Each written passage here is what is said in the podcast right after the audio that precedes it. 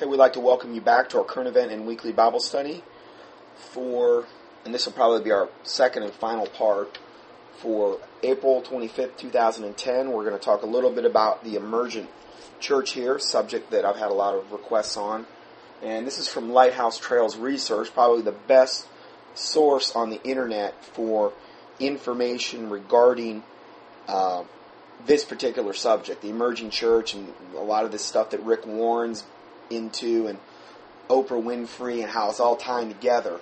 Now, I give you all their links at the conclusion of the couple articles we're going to be looking at here. This is one from one of their most recent newsletters.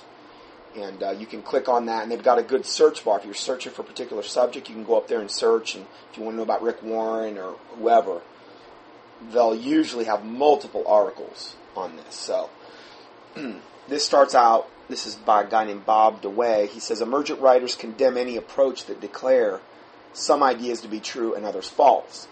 Absolute truth claims do not fit into the emergent conversation. Now, by emergent, we mean emergent, the emerging church. This is literally going to be the coming, at least on the Christian side, pseudo Christian side, I should say, the coming one world church. This is going to be the part of the Christian church that most likely unites all the other pseudo Christian denominations under a mantle and then unites underneath the one world religious system that the Bible does predict. This is this is going to be one of the ways they all get on the same page is through this particular movement.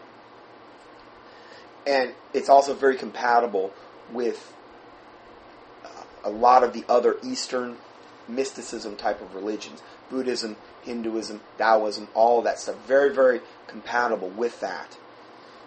So, absolute truth claims do not fit into the emergent church conversation because they, quote, divide people. But the price of giving up such claims is to give up the very claims that the Bible, biblical writers made. In Paul's address to Festus and Agrippa, his words indeed got Agrippa's attention. In Acts 26, 27 through 29, he says, King Agrippa, believest thou the prophets? I know that thou believest. Then Agrippa said unto Paul, Almost thou persuadest me to be a Christian. And Paul said, I would to God that not only thou, but also all that hear me this day, were both almost and altogether such as I am. In meaning, whereas a Christian as he was, except these bound. Meaning he was in bonds at that point, and, and he was wishing that they would all be Christians, unbound, is essentially what he's saying here. Paul believed that the truth claims, such as the bodily resurrection of Christ, which was what was stated in Acts 26 23, were to be proclaimed even before the kings who had the power over Paul's life. His was not a conversation with those who were just as likely, who are those of the same mindset as Paul, but of a bold proclamation of truth designed to convince others of the same truth. But the very practice of the New Testament apostles is what most emergent leaders oppose. Compare that to Paul's assessment of the Judaizers in Galatia. Now, these were the ones that came in to spy out the liberty of the newly converted Jewish, primarily Jewish Christians in Galatia. I mean, you read about the warnings of falling back into the system of the law. Just read Galatians alone. Not to mention Romans and Hebrews and so many other places. And this is what we have with the modern day Hebrew roots and the modern day Seventh day Adventists. Very, very similar. To bring us back into the bondage of the law. Um, here's the warning. Here's just one of the many warnings in the book of Galatians. Galatians 1 6 says, I marvel that you are so soon removed from him that called you in, under the grace of Christ unto another gospel, which is not another, but there may be some that trouble you and would pervert the gospel of Christ. But though we or an angel from heaven preach any other gospel unto you than that which we have preached unto you, let him be accursed.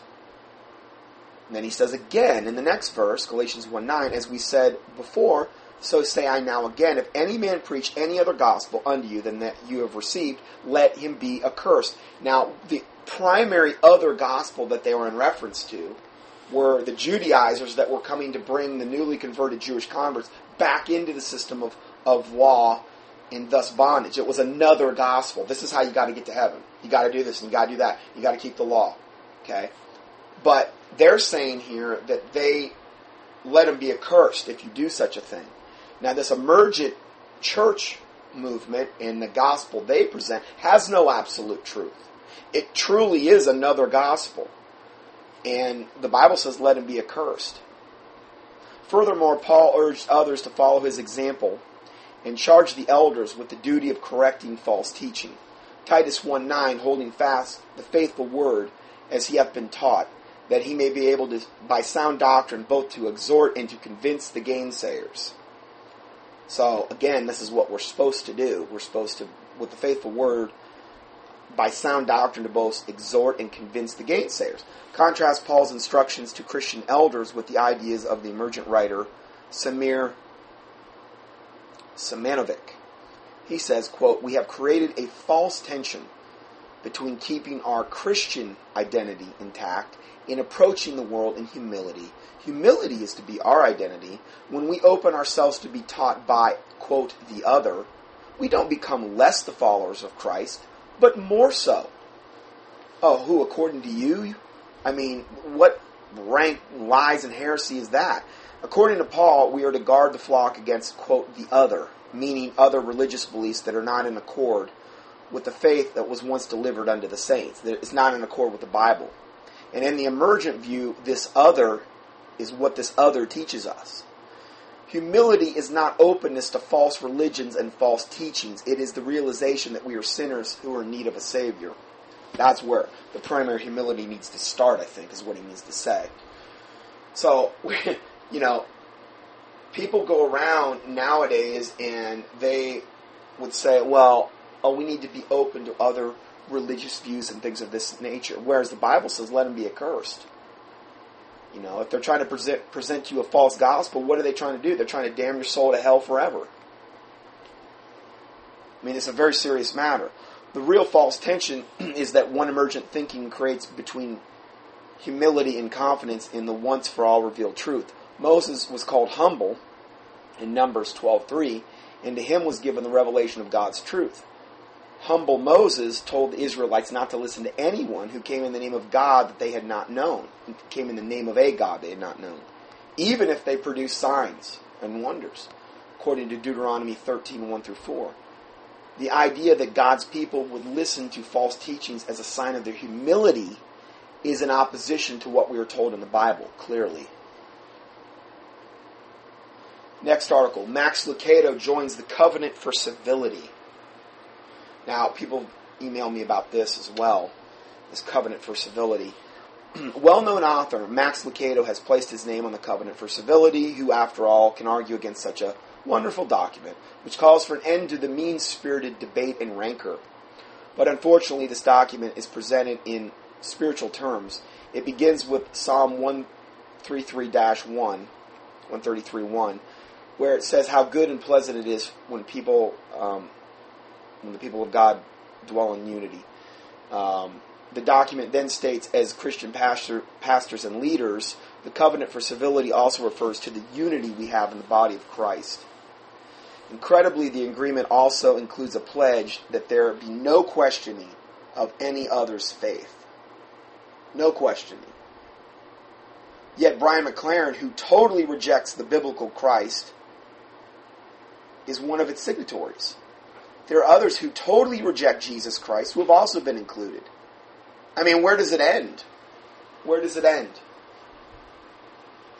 How do we join in the spiritual agreement when Christ tells us, I am the way, the truth, and life? No man cometh unto the Father but by me? Good point. The can't we just all get along plea is not found in the Bible if it means compromising doctrine. We are told in 2 Corinthians 6 14 through 18 says, it says, Be ye not unequally yoked together with unbelievers. For what fellowship hath righteousness with unrighteousness? And what communion hath light with darkness? And what concord hath Christ with Belial? Or what part hath he that believeth with an infidel? And what agreement hath the temple of God with idols? For ye are the temple of the living God. As God hath said, I will dwell in them and walk in them, and I will be their God, and they shall be my people. Wherefore come out from among them, and be ye separate, saith the Lord, and touch not the unclean thing, and I will receive you. and I will be a father unto you, and you shall be my sons and daughters, saith the Lord Almighty. So I get questions all the time. Well, where do I go to church? I'm going to this church now, and it's really apostate and this and that. But I, I know that I'm not supposed to forsake the, the assembling of the brethren. Well, are they even brethren? And has the church been totally leavened to the gills? If it has, you, I'm of the personal opinion that you're not supposed to be unequally yoked together with unbelievers, and you need to get out of there. I mean, if it's apostate, if it's if it's totally reprobate, if it's totally preaching another gospel, you don't want to stay in there for the sake of assembling with the brethren. Okay? Because of whom a man is overcome, the same he is brought into bondage. If you stay under that teaching week in, week out, most likely you're going to be brought under bondage from whatever doctrine they're preaching. So it's something that, you know, pray about it, but I would err on the side of safety and pray and fast and see where the Lord would lead you. 1 Timothy 4 1, you know, it says it's going to be this way. Now the Spirit speaketh expressly that in the latter times some shall depart from the faith, giving heed to seducing spirits and doctrines of devils, which is what we're talking about here, speaking lies and hypocrisy and having their conscience seared with a hot iron. And I give you all the links there um, to that article. Here's some amazing quotes from heretics heretics that you shouldn't forget about. Here's one from Rick Warren from May of 2005, and these are all they're all links after these ones that you can click in to verify the quote. Rick Warren says today there really aren't many fundamentalists left. Now, when we say fundamentalists from a Christian perspective, we're talking they're fundamental to the faith outlined in the Bible, particularly New Testament Christianity that we're in reference to in the day and age we're living in. Rick, Rick Warren says, though, today there really aren't many fundamentalists left. I don't know if you know that or not, but they are such a minority. There aren't many fundamentalists left in America. He's, he's right. yeah, he's right. True. Can't argue with him there, really. Uh, and then he goes on to say, now the word fundamentalist actually comes from a document in the 1920s called the Five Fundamentals of the Faith. And it's very legalistic. It's a very narrow view of Christianity. See, they want the broad path where many there be that go thereat. But the Bible says that we're supposed to seek the narrow path, the straight way. And the few there be that find it. But broad is the way which leadeth to destruction, and many be that go thereat. So, see, that's what they're trying to increasingly introduce more and more and more within the pseudo Christianity uh, denominations worldwide. Is this broad way, this way that where we're in compatibility with all these other false religions. And we, lest we offend someone. Jesus Christ said, Think not that I come to bring peace, but I came to bring a sword. And a man's foes will be those of his own household. Mother against daughter, father against son, on and on and on. And that's what the true gospel will typically do in most families, unless they're all in unity and they're all saved, and then it shouldn't do that. But if you have, if you're a Christian and your mom's a Buddhist, you're gonna at some point you're gonna have to choose whom this day you're gonna serve. And if you're if you, if you just are in unity with her for the sake of not offending her, well, you, you need to rethink that. I'm not saying you go around trying to pick fights either, but when it comes down to it, you need to stand your ground on biblical tenets. Here's another quote from Rick Warren, January 2006. Fundamental, fundamentalism is one of the biggest enemies of the 21st century. Muslim, now he goes on to, to kind of try to cover his tracks a little. Muslim fundamentalism. True, Muslim fundamentalists are the guys that are literally going out, strapping on nail bombs on their back, and running into cafes with innocent people and then blowing themselves and everyone else up. Why? Because that's what the Quran says to do. It says to kill and slay the Jews and the infidels. It commands them to do that. It's waging jihad or holy war for the sake of pleasing Allah, so you can dwell with your whatever 70 virgins when you're done.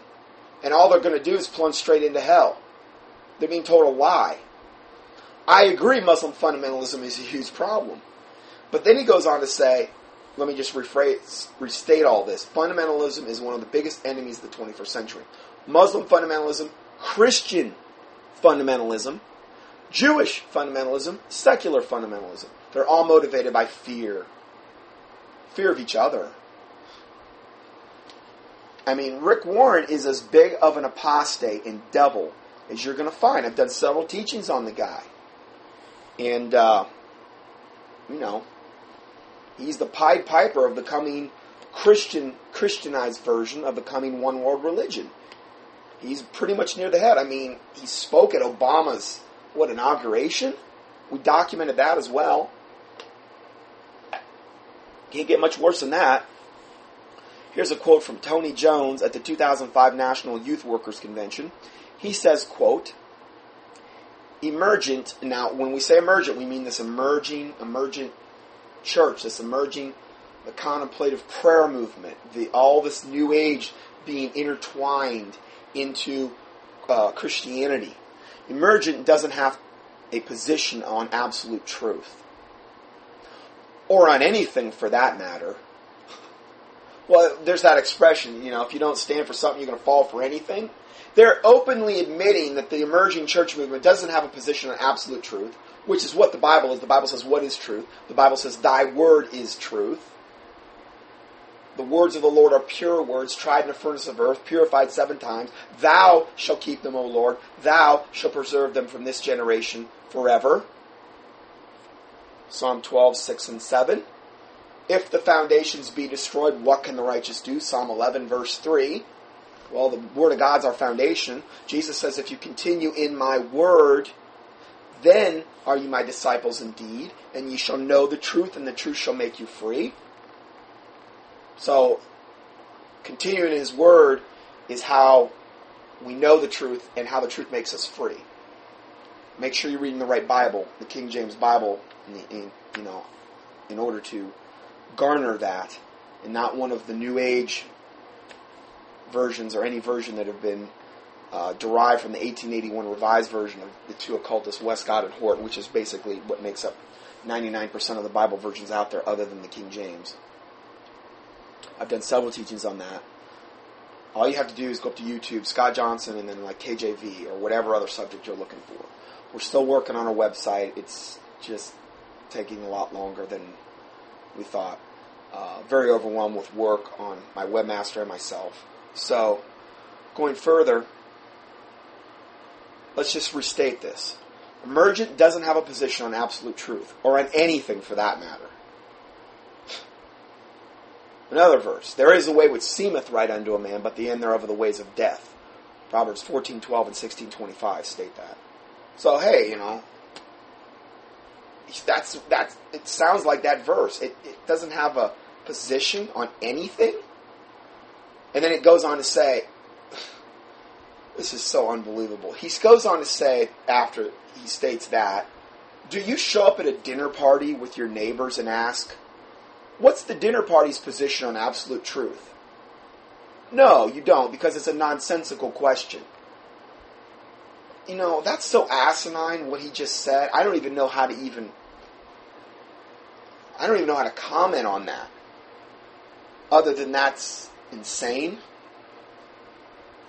There's no logic in what he said at all. None. But that's how he states it, this Tony Jones. Here's another one Erwin McManus from his book, The Barbarian Way. Here's what Erwin says. I've quoted this before. Now, this is, I believe, one of the guys also that you, you look at what Oprah has been doing um, in times past, and this is one of the the guys that's tying the spirituality, the New Age spirituality of like Oprah Winfrey and then Rick Warren and all of them, they're kind of coming together under this this banner, and he's one of the main ones. He is quoted as saying, My goal is to destroy Christianity as a world religion and to be a recatalyst for the movement of Jesus Christ.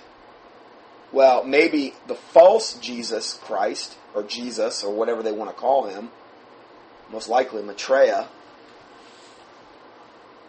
But that's what his goal is, is to destroy Christianity. They want to give us another Jesus and another gospel. Well, the Bible says, let him be accursed. We just said those verses. McManus, who's the author of the new book, The Barbarian Way, said in a telephone interview, Some people are upset with me because it sounds like I'm anti Christian. I think they might be right. End of quote. yeah, I mean, how could you, how, I mean, that comes off pretty anti Christian. Here's another quote from Ken Blanchard, co author of The One Minute Manager from the forward and the front cover of What Would Buddha Do in the Workplace? One of my favorite all time books. What Would Buddha Do? We need to have some bumper stickers. You know? I mean, they got the uh, What Would Buddha Do? I mean, come on. What would Buddha do in the workplace? It says, he says, Does Buddha have anything to offer non Buddhists in the workplace? My answer is wholeheartedly yes. End of quote. Again, I told you I watched that a documentary the other night on Buddha. I kind of wanted to see where this whole religion started. And, you know, when they said at the very outset that there was no record keeping of Buddha, and which is where Buddhism essentially started, until like three or four hundred years after he was supposedly dead. So we don't even know. Uh, the reality is, we really don't even know if the guy even existed three or four hundred years. You know how messed up things get? Three or four hundred years from an oral tradition passing things down. well, that's that's the that's Buddhism for you. And then they were going through all these things how all of Buddha's thousands of lives before he was actually incarnated as the Buddha, and how he was a dung beetle. I think you know one of my favorite incarnations, the old dung beetle. I mean, they even had little animations of Buddha as a dung beetle rolling this piece of dung up a hill with his hind legs. He was an industrious little sucker. I mean, you, you got to give him that. You got to give him an A for effort. And then he was a flock of butterflies or something, all these butterflies, and then he was a horse, and oh my word, it was it was crazy.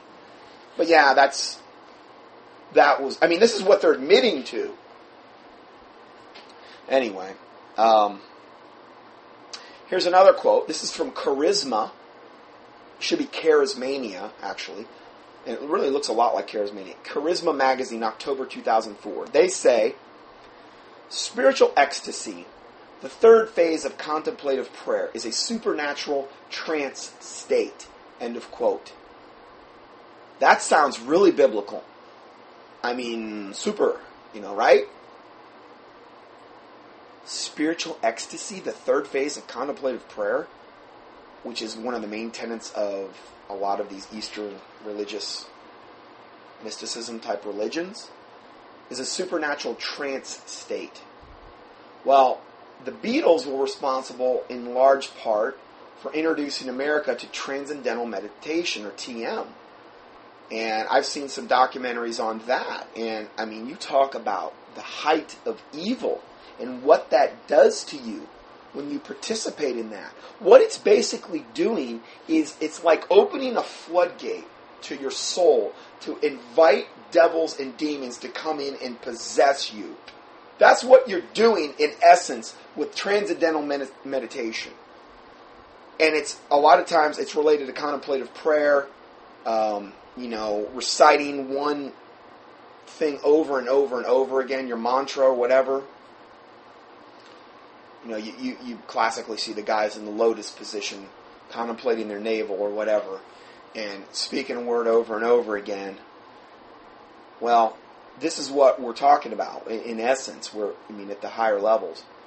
Here's another um, quote from Rob Bell, teaching pastor at Mars Hill Bible Church, from Christianity, Christianity Today, the emergent mystique. And he says, quote, we're rediscovering Christianity as an Eastern religion, as a way of life. So that just confirms what I just said. They're literally merging the ancient Eastern mysticism type of religions Buddhism, Hinduism, Taoism, Zoroastrianism. They're merging it now with Christianity.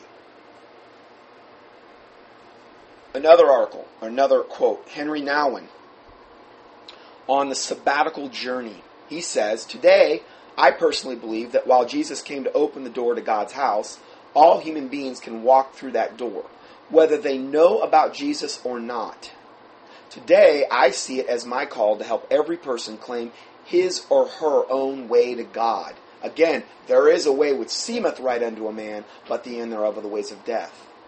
Jesus says, I am the way, the truth, and the life. No man cometh unto the Father but by me. You only can go through Jesus. For God so loved the world that he gave his only begotten Son, that whosoever believeth on him should not perish, but have everlasting life. But Jesus is the way. They're talking about, hey, any way goes. We want to just help them find their own way to God. Does this sound like another gospel? But do you see why Christianity, true Bible believing, fundamental Christianity, will have to be targeted? Because it's in direct opposition to this. You know? Here's a quote from Thomas Merton. This is unbelievable. He says, Isn't it a pity that people are going into LSD, meaning the drug LSD? He says, Isn't it a pity that people are going into LSD to have a spiritual experiences when we have a tradition in the church, meaning contemplative prayer, which no one which no one knows anything about. In other words, hey, you know, you can get high on LSD, and, and you talk about a drug that opens demonic doorways. I mean, people that have done LSD a lot of times they never they never recover. There's been people that have went clinically insane after doing it. It opens up doorways to such a huge extent that some people actually literally go insane. I mean, when people say I did LSD or whatever and I saw little green men, they probably literally were seeing little green men whatever they were seeing, or devils or demons. They get so terrified of what they're seeing. Why? Their third eye's been open. That's why. Which is something that a lot of times takes a lot of witchcraft training in order to do. Well, hey, if I can just drop LSD and have it done right then, I can go, I can see into the spirit world. You're not supposed to be able to see into that. LSD, in some instances, allows that to happen. And uh, he's talking about compares, comparing the spiritual experiences of LSD. Uh, when hey, why, why would everybody want to do that when the church has the contemplative prayer, but hardly anybody knows anything about it? Well, what he's in really in reference to is a lot of this stems from the ancient Catholic mystics from hundreds and hundreds and hundreds of years ago, which is where a lot of this is stemming back to. Um, these monks and these guys that would, you know, do all the stuff. They were the ones that actually originally introduced a lot of this into the pseudo church hundreds of years ago. Now they're tapping back into that. Okay, so let's go a little bit further here.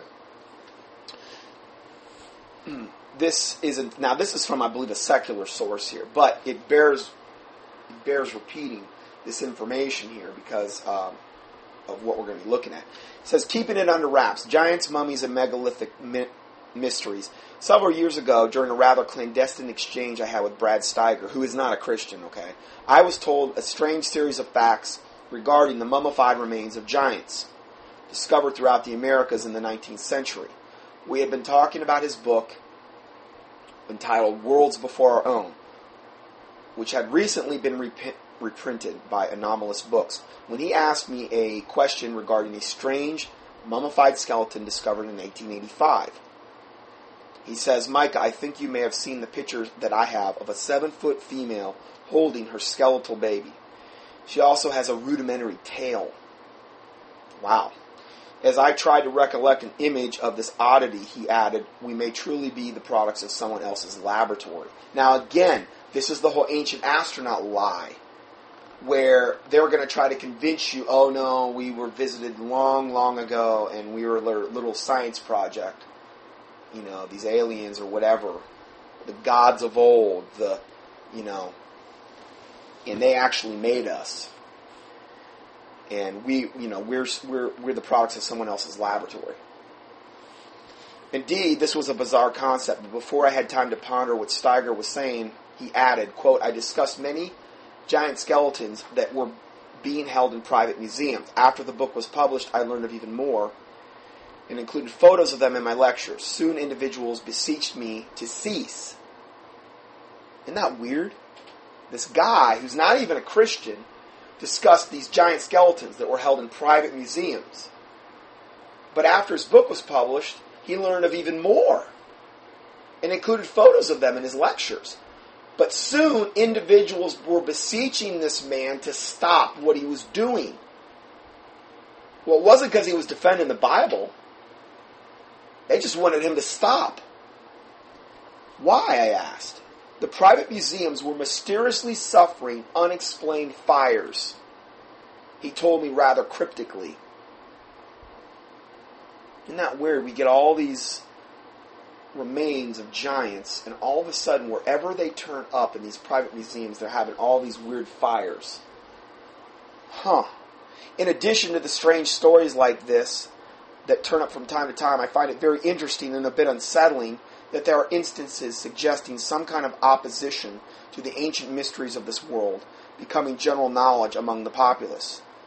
Well, my comment is there's two main reasons. He had he actually put his why he believed it was. I believe he's totally wrong on his reasoning. My reasoning, which I believe is biblical, is the two main reasons for all of this suppression is number one, it would prove the Bible is true regarding the giants. Okay, because the, the giants aren't just discussed in um, Genesis 6. They're discussed in in a very large extent after that when the Israelites went into the promised land and all the giant races they battled. Okay, it would number one, it would confirm that the Bible is true yet again, and also it's contradictory to the theory of evolution. Theory of evolution doesn't have a a way to fit this in because if they were giants and they were bigger and they were, you know, how does that fit into the whole evolution model? We were we you know we we evolved from you know, the primordial slime, you know, into the two-celled amoeba, into some kind of gillfish, into some kind of reptile, into some kind of monkey, into some kind of Piltdown man, and a Neanderthal man. You know? So, how does the giant fit into that model? It would imply, well, we got really big and strong and good, and then all of a sudden we went down to a normal. They can't fit it into the theory of evolution, which is a total debunked lie from the pit of hell. But if you buy into the theory of evolution, it's real easy to do what Hitler did and justify slaughtering millions and millions and millions of people because they're just a lesser species that need to be eliminated. We need to have the better bloodline, the Aryan bloodline, the fifth root race.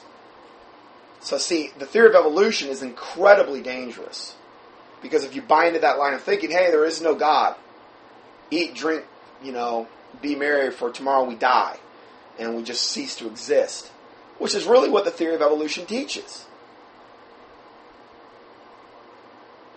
So, again, that's what I believe it's being suppressed. Those two reasons. Nonetheless, there are going back to the article. Nonetheless, there are a surprising number of stories that allege sorts of all sorts of conspiratorial happenings, ranging from a recovery of mummified bodies by organizations and groups that spirit them away into the shadows, to mislabeling of samples and specimens that leads to filing and miscategorization. Thus, locating the original discovery is more difficult particularly if they were uncovered more than a century ago. You you can't. I don't know. I don't think there's any place you can just about go in America. I mean, you would think that this would be one of the biggest discoveries of. They've discovered these giant skeletons all over America. All over. When they've excavated, particularly Indian mounds. 11 foot skeletons, 15 footers, 7 footers, 8 footers. Not, I mean, where we live here. I can remember reading just a book about this particular area, and when they w- went in um, and they cleared the land, particularly in Cape Coral, Florida, they dug all these canals and just leveled the land.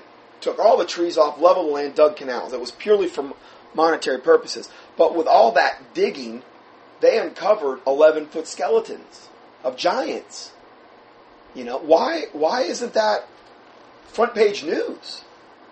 You know, I mean, they're always talking about archaeological finds.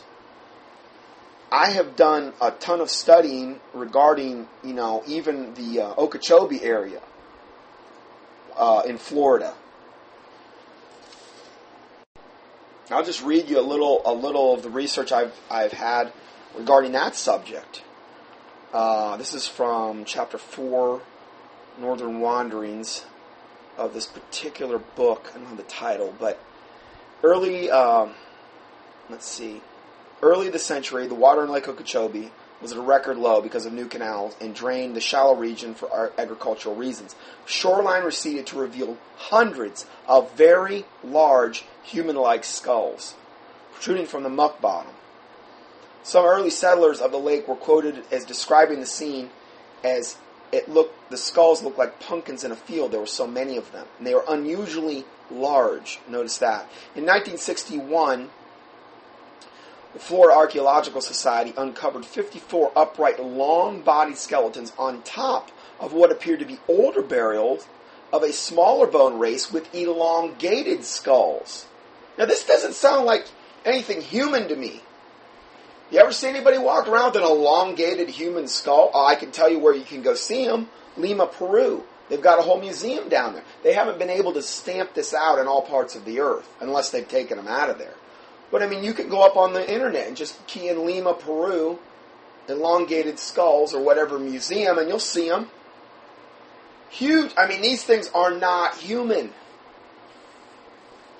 Well, they found the same thing there in um, in some excavations in the Okeechobee area. They had they were elongated skulls with receding foreheads.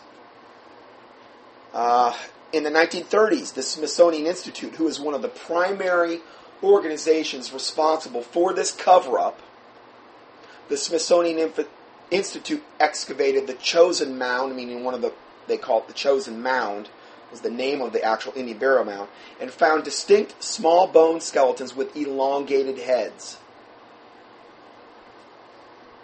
In 1919, Connolly Nall, a surveyor farming on a recently dried island in the lake, Lake Okeechobee, dug up 50 additional skeletons that were unusually large boned, but these were lost in the hurricane of 1926. Yeah, well. So, I mean, this is over and over and over. I got this book from the most famous, I got this quote I'm going to read you next from the most famous book written about the Everglades, which is the Everglades River of Grass by Marjory Stoneman Douglas. Page 236. I, I, I typed this right out of the book when I read it. Quote, on this coast, where every old timer tells of stories of a vanished giant race, where men claim still to have seen dug up enormous thigh bones and jaw bones twice as big as their own. It was a foregone conclusion with a lot of the old timers of times past. It wasn't a it wasn't a theory of debate. But organizations like the Smithsonian Institute, if they can get there first, what they'll do is quickly sweep it under the rug, and then all of a sudden, everything turns up missing. Anyway, I just wanted to kind of give you a little more background on this particular subject.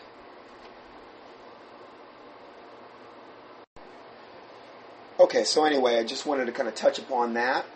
And um, let's go to the next and last article, I believe, here. It's a, I've entitled it More Lies from Old Splitfoot's Pride and Joy, Devil Betraya.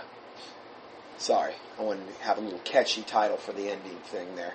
Anyway, this is from um, Chip Off the Old Block.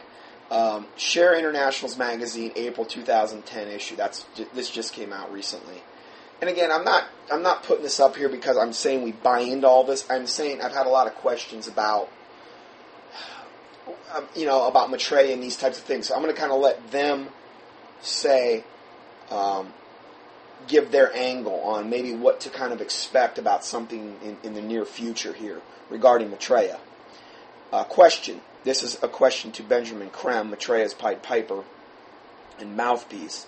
They ask him in Maitreya's television interviews in the U.S. Um, does he always use the same name? Benjamin Creme says yes. Second question: Does Maitreya always look the same in all the TV interviews? Uh, he responds: He varies his clothes, as we all do, but he is using the body in which he appears in the world. Okay? And again, nobody's been able to isolate these interviews yet. Everybody's saying it's Raj Patel. Okay? Well, I'm still unconvinced. I'm still unconvinced. The guy, the guy has pretty much vehemently every interview I've seen he's done, he's vehemently denied that he is. You know, people have come halfway across the world. He's like, I'm really sorry you came all the way out here. So it just to me it seems kind of weird that he's going to vehemently deny something, and then at some point he's going to turn around and discredit himself and say, "Well, I was just lying to you that whole time."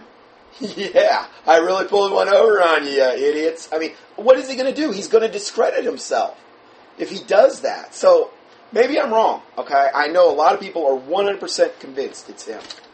I just I need to see more. I may be wrong, but I need to see more.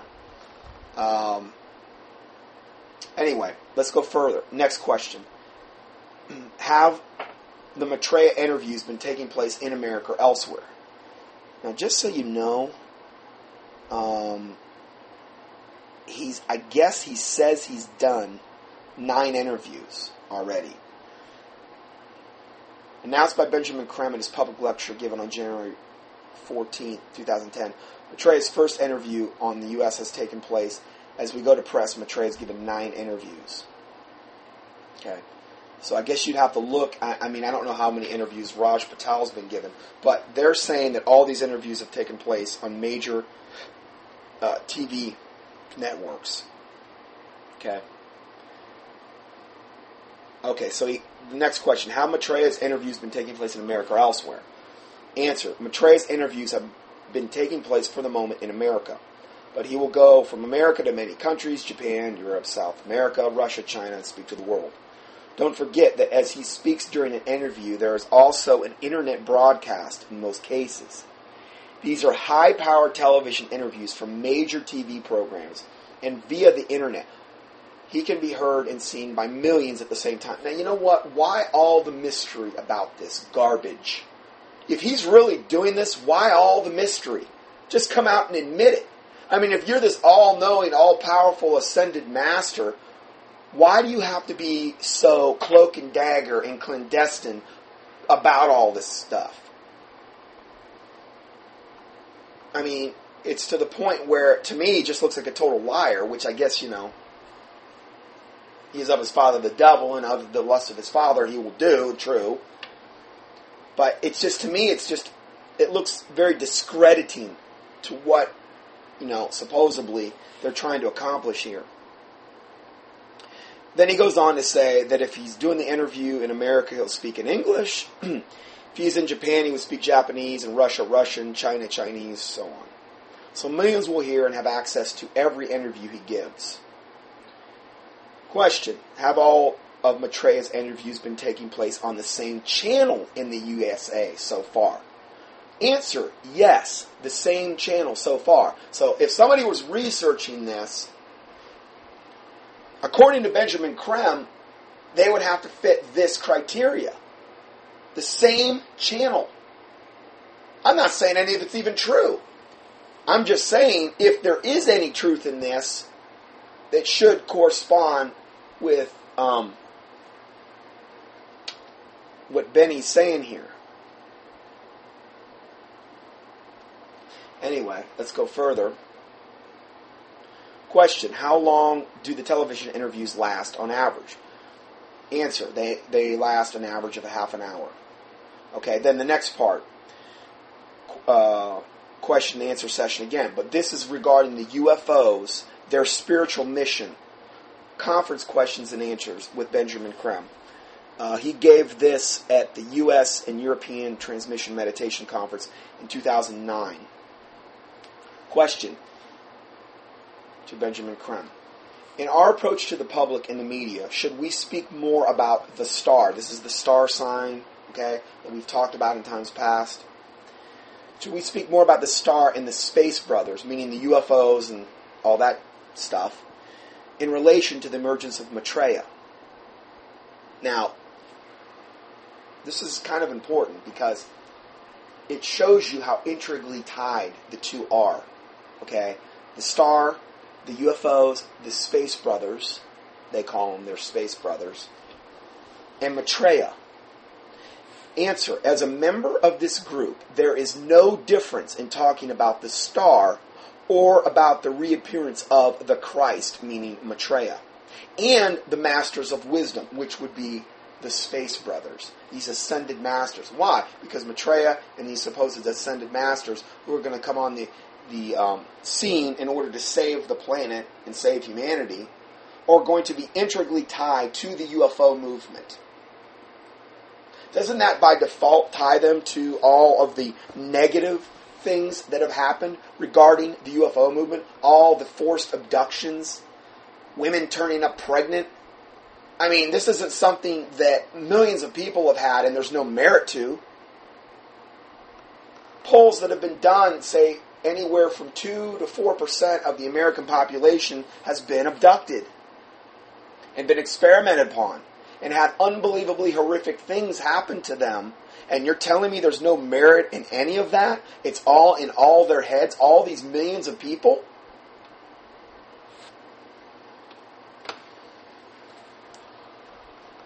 They're pure evil.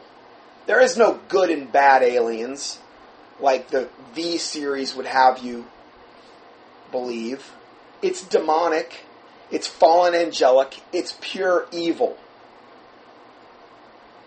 Sometimes, yes, they try to appear as, as angels of light. But the Bible says if Satan can appear as an angel, a minister of, uh, angel of light, it's no marvel that his ministers can be, appear as ministers of righteousness. That doesn't necessarily have to just mean an apostate pastor or, or a reprobate pastor. It doesn't have to necessarily just mean that one thing. Satan can have different forms of ministers. I believe they can be somebody like a Buddhist priest or a Hindu priest or a Catholic one. There's different ways that that can be represented. As far as these good alien races, that's what you're getting. Like the Nordics and these types of people that say that they come here to battle the bad ones. It's the whole good cop, bad cop. Don't believe any of it. It's all garbage. It's all lies from the pit of hell. But that's why they have this like the Series B on right now because there's supposedly a faction of these this alien race here is here to help us, and they're here to, to fight against the bad ones. Don't believe any of it. Going further, it says, well, I'm just going to read this over. As a member of this group, there is no difference in talking about the star or the reappearance of the Christ and the Masters of Wisdom. They are part of the same process. It is not one or the other. It is all part of a whole. It is the last, latest phase in the process that has gone on for years, by which Maitreya and the group of masters who are coming with him to re enter openly into the modern world, just like they were in the days of Noah. Hey, here comes these fallen angels to procreate with women. The sons of God saw the daughters of men that they were fair. They took them wives, all that they chose. And in those days were giants. The men of old, the men of renown. That word translated from the word Nephilim in the Hebrew meaning the fallen ones? Well, as it was in the days of Noah, so shall it be in the, the days of the coming of the Son of Man. These are the ones that are going to come to present themselves to humanity. Jesus predicted it. And then it goes on to say they have already been in position in the world for years. This is a new phase, and, quote, the star is there as a herald for the Maitreya's process of working openly, reaching humanity through radio and television what is the star? The star, according to them, is a knockoff of the Star of Bethlehem that guided the wise men to, to Jesus. It's blasphemous, I know, but that's what they say. I've, I've quoted the, their stuff in times past. The star, of course, now this is Creme talking. The star, of course, is not a star. It is a spaceship, a UFO, an enormous spacecraft. The usual everyday scout craft UFOs are only about 25 to 30 feet in diameter, which is big but not that big. This star is gigantic. It is the size of five football fields put together. Now, and they also say there's four of them, and each one of them will appear, and they appear differently every time in different quadrants of the world in order to precondition humanity to UFO arrival and to supposedly herald in the New Age Christ Maitreya, just like the Star of Bethlehem heralded in Jesus Christ. They, what is Satan? He's a master counterfeiter. That's why he's doing this. Going further, if the reality of the star can be presented to the public, it does two things. It is a herald for Maitreya's advent in the physical everyday world, and it is also proof of the reality of the Space Brothers. These stars must have been made somewhere. These two important things come together in the story. Maitreya's approach to the public beginning with his coming on television in the very near future. Although unannounced as Maitreya, he will use another name at first. And also the knowledge of the UFO reality. See, they're, they're intricately tied together, is what I'm, the point I'm trying to make. And I don't know of any other person making claim to be Antichrist that is claiming I'm not saying Maitreya is making claim to be Antichrist. He actually says he's all things rolled up into one. He says he's the fifth Buddha to the Buddhists. He is Imam Mahdi to the Muslims, their awaited savior. He is the Christ to the Christians. He is the Messiah to the Jews. Um, and he is Krishna to the Hindus. He's the total package. In fact, he's even got shirts now that they're selling off the Share International site and it has a picture of Maitreya, and it says the total package. And then on the bottom, it has another thing, and it says the creme of the crop. Get it, Benjamin Creme? Sorry. Anyway, and it has the big star thing in the background. He's selling those. Like uh, when you go to a rock concert and they sell T-shirts, it's the same concept. You know. Anyway, I'm sorry. I, I can't help but poke fun. I can't help it. You know. Uh, anyway, uh, let's see. Let's go a little bit further there. Uh, wouldn't it be funny though if you had like a Maitreya beer koozies and concert T-shirts and one of those I don't know beer koozie hats with Maitreya on the I don't know. Anyway, sorry, sorry. Um, let's go further. So anyway, he's saying that these stars, which they're not stars, they're they're giant UFOs it is the herald for Maitreya's advent in the physical, everyday world, and is also proof of the reality of the Space Brothers. Again, they're intricately tied together. Okay? Hollywood's not devoting all this attention, all these years, to all these UFO movies and miniseries and TV shows for nothing. There has got to be some kind of agenda behind it. They're, they're preconditioning us for this for a reason. You think it's just purely for our, our entertainment? No, it's not. These stars, going back to what Creme's said, these stars must have been made somewhere. These two important things come together in this story. Maitreya's approach to the public beginning with his coming on television near, in very near future. Okay, and I already said that. But and then he says also the knowledge of the UFOs is a reality. Then he goes on to say, you cannot talk about one without talking about the other. Now, before, they weren't really as much emphasizing the whole UFO angle with Maitreya. Now they're saying you can't talk about one without the other. In V, the, the, the miniseries, how are the aliens portraying themselves? As the saviors of humanity. They're going to give us free energy. Of course, we already have that, it's just being suppressed. They're going to give us advancements in healthcare that we've never seen before, eliminate disease and sickness. Of course, we already have a lot of those things, but hey, it wouldn't fit too well into the pharmaceutical model because they'd lose all their money. They, I mean, if they don't have diseases to cure, what? How are they going to make a living? We have to have diseases in order to propagate these industries. I'm sorry, but that's the reality of it. Pharmaceutical companies are publicly traded stocks on the stock market, and they are a for-profit venture.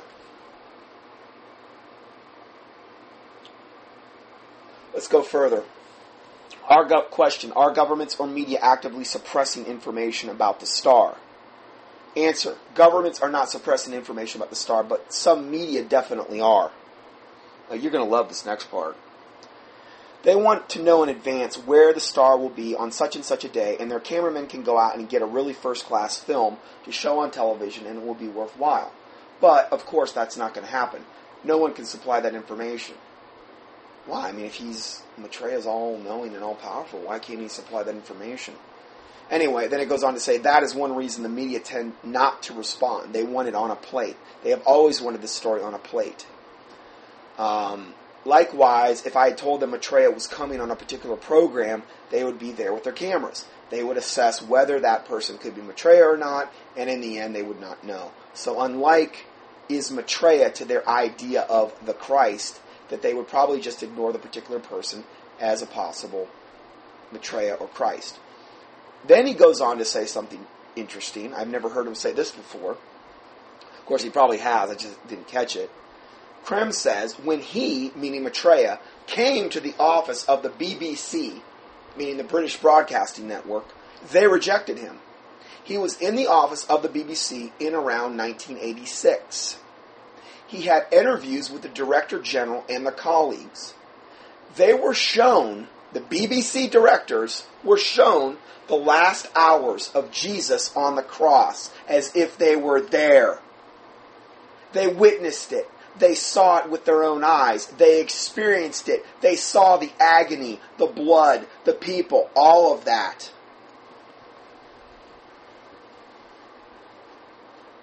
The Master Jesus was then asked by Maitreya to come into the office, and he came. So that they met their, the Master Jesus as well. They were asked and agreed to mount a big press conference at which Maitreya would appear to talk to journalists and answer all their questions, but they did nothing about it. Instead, they made the information known to the Queen of England as head of the church and state. They thought that she should be the first to know. They probably knew what the Queen would do, which was what to call her advisors in the church. The Archbishop of Canterbury and the bishops. They met, and their views was that was that there was no way this could be the Christ without their knowing. So there's been a complete embargo of this information. Now that's Creme talking. But isn't it amazing that he says they were. What, what was the first thing the BBC was shown in order to validate Maitreya's divinity or whatever? Well, they, of course, they were shown the last hours of Jesus Christ on the cross, as though they were there. Isn't this funny that I've seen this as a recurring theme within the whole UFO abduction scenario, a recurring theme on what is going to be presented to the earth to get us to all doubt our faith. What does the Bible say? The Bible says that the Antichrist and the false prophet are going to come with all lying signs, wonders, and miracles, thereby which they will deceive the whole world. Would this fall under that? A lying sign and wonder and miracle? wow, we can actually go back and see the last hours of Jesus? Yeah, if you want it edited by the devil, sure. This is the devil's version. But see, what they say is that Jesus Christ, we got everything wrong. We, we messed up the Bible totally. We don't even know what we're talking about, in fact, with the Bible. It's been, you know, all messed up. And that Jesus Christ, and this is what they teach, in his last three and a half years was overshadowed by Maitreya in spiritual form. And that Maitreya was the one that gave Jesus Christ all the power to do all the miracles and the good that he did. And that he actually literally overshadowed him unto, unto the death on the cross. And it was really Maitreya was really the one that was responsible. But J- Jesus, they teach, was just a kind of a marginal ascended master. They teach Jesus actually serves Maitreya. Maitreya is over him. And therefore, if you ever believed any of that garbage, and you were shown the last hours of Jesus Christ, unless you're firmly rooted in the Word of God and have built your your house on the solid rock of Christ Jesus, as the Bible commands us to do, when the winds come and the waves come, you're going to be swept away. Because you've put your trust in either a man or a false denomination and not the Word of God. And you're going to be swayed. And the Bible predicts it's going to happen to a lot of people. Where? Well, several places, but probably the most telling is Second Thessalonians chapter 2. And it's in conjunction with the Antichrist or that wicked being revealed and the falling away or the apostasy, which is where we derive the word falling away from in the church. The apostasy and the falling away and the wicked being revealed, the, Antichrist. It's all in conjunction with that. Second Thessalonians chapter 2 says, For God for this cause God shall send them strong delusion that they will believe a lie, that they might all be damned who receive not the love of the truth, but had pleasure in unrighteousness. That's what the Bible says. Not what I'm saying. God's sending it. He's going to permit most likely Maitreya to do this. I'm not saying Maitreya's the Antichrist. I'm saying he's a pretty likely candidate. But whatever ends up going down, it's going to be God permitting it to happen.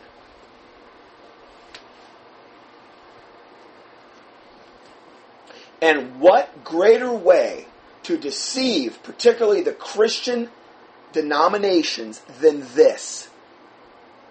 Showing the last hours of Jesus on the cross as though they were there. They witnessed it. It says they saw it with their own eyes. They experienced it. They saw the agony, the blood, the people, and all that. Why? why do they always tend, why does the devil always tend to key on having anything to do with discrediting Jesus Christ? Because you know this is going to be used to discredit Jesus Christ, saying that he's subservient to Maitreya. And that Maitreya was the one that gave him the power to do this. Because they know that's the only true threat to implementing the New World Order the Lord Jesus Christ, Bible believing Christianity. And I understand the book of Daniel and Revelation, the devil's going to have it his way to a certain extent for a time. But I still believe we're supposed to be good soldiers. We're, st- we're still supposed to earnestly contend for the faith that was once delivered unto the saints, on and on and on.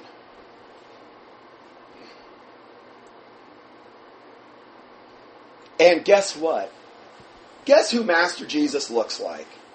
All those Catholic portrayals of the long haired hippie version Jesus that they say, he looks just like him.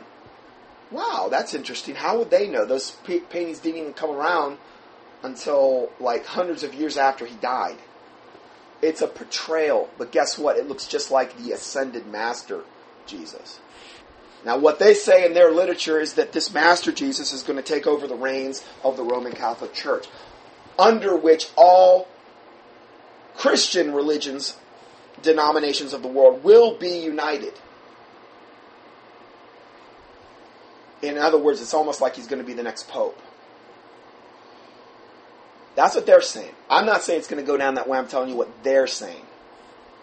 So anyway, that's um, something to think about there just want you to be prepared. I don't know 100% how it's going to go down, but I do want you to be prepared for this possible eventuality and scenario. Most likely, all of this that I just described will be on the heels of like something like World War III. Most likely, multiple cataclysmic events. Earthquakes, volcanoes, false flag nuclear events. Who knows what's going to happen? World War III why? Because we're going to be much more receptive in a traumatized state on the heels of traumatic, traumatic events to accept a Savior than we would be, let's say, right now, even though I know things aren't great in the world. Trauma can be a tremendous motivator for you to accept things you wouldn't normally otherwise accept. That's the key. Last question here. In your talk, you mentioned the Space Brothers are gentle and subtle. Oh, yeah, they're subtle. But where else do we hear that mentioned? Oh, could it be the start of Genesis 3? No, the serpent was more subtle than that of any beast of the field. This is where we have the advent of Satan coming on the scene, essentially, and deceiving Eve. Where we have the first recorded sin of a human being. How did he do it? Through subtlety. What did he do it by? Questioning God's word. Yea, hath God said. What is everything that we just read you here? When they come and if they were to put up a technicolor thing of Jesus supposedly being crucified on the cross, and then they're going to present their false gospel and their false Jesus and their false Maitreya, isn't that questioning God's word? in a gigantic way. That's like questioning God's word on steroids. So there, Satan hasn't changed his tactics. In your talk, you mentioned the Space Brothers are gentle and subtle. Answer. It is obvious, by the way, they have presented themselves through crop circles. A lot of people say, oh, these crop circles. Well, guess what? Any line, sign, wonder, miracle taking place on the planet, whether it be Catholic miracles, Hindu, Buddhist, crop circles, you name it. The UFO phenomenon in general, guess who's taking credit for all of it? Yes, devil betrayer because he's the head of this spiritual hierarchy, these ascended masters that control all of these things. Again, I'll start again. It is obvious, by the way, they have presented themselves through crop circles, meaning these benevolent space brothers, and then also crosses of light on buildings. Have you seen those? They, these crosses of light, they turn up in churches. And these people think, oh, this is of God. I'm not saying God can't do a miracle, but if these signs and wonders are leading you away from true Bible believing Christianity, then they're not of God. Simple as that. Just look at the fruit of the, of the supposed miracle. If it's leading you to Mary, or the Lady of Medjugorje, or the Lady of Lourdes or whatever, or Maitreya, or some Buddhist God, it's not of God. It's simple. Anyway, it goes on to say they presented themselves through crop circles, crosses of light on buildings, and so on. They are capable of the most gentle type of approach. Yeah, like kind of like when they abduct these men and women, and there's all these thousands and thousands of accounts of this happening and how they probe them and they do the most sadistic examinations and operations and surgeries with no anesthesia and impregnate people and take their DNA and their sperm and their eggs and all of these things that they're doing. And just so you know, there's a there's a surefire way out of that. Now you got to believe it, and, and most likely, you know, you need to be a born again Christian. But I'm not saying God couldn't use that to bring somebody to the Lord Jesus Christ. But you better cry out in the in the name of the Lord Jesus Christ. You cry out for Him, and that abduction will stop. You better believe it, though. I mean, if you don't believe it, what'll happen? Probably nothing. Why? Because faith is the substance of things hoped for and the evidence of things not seen. You have to have faith in Jesus Christ. And if you're believing in some false Jesus,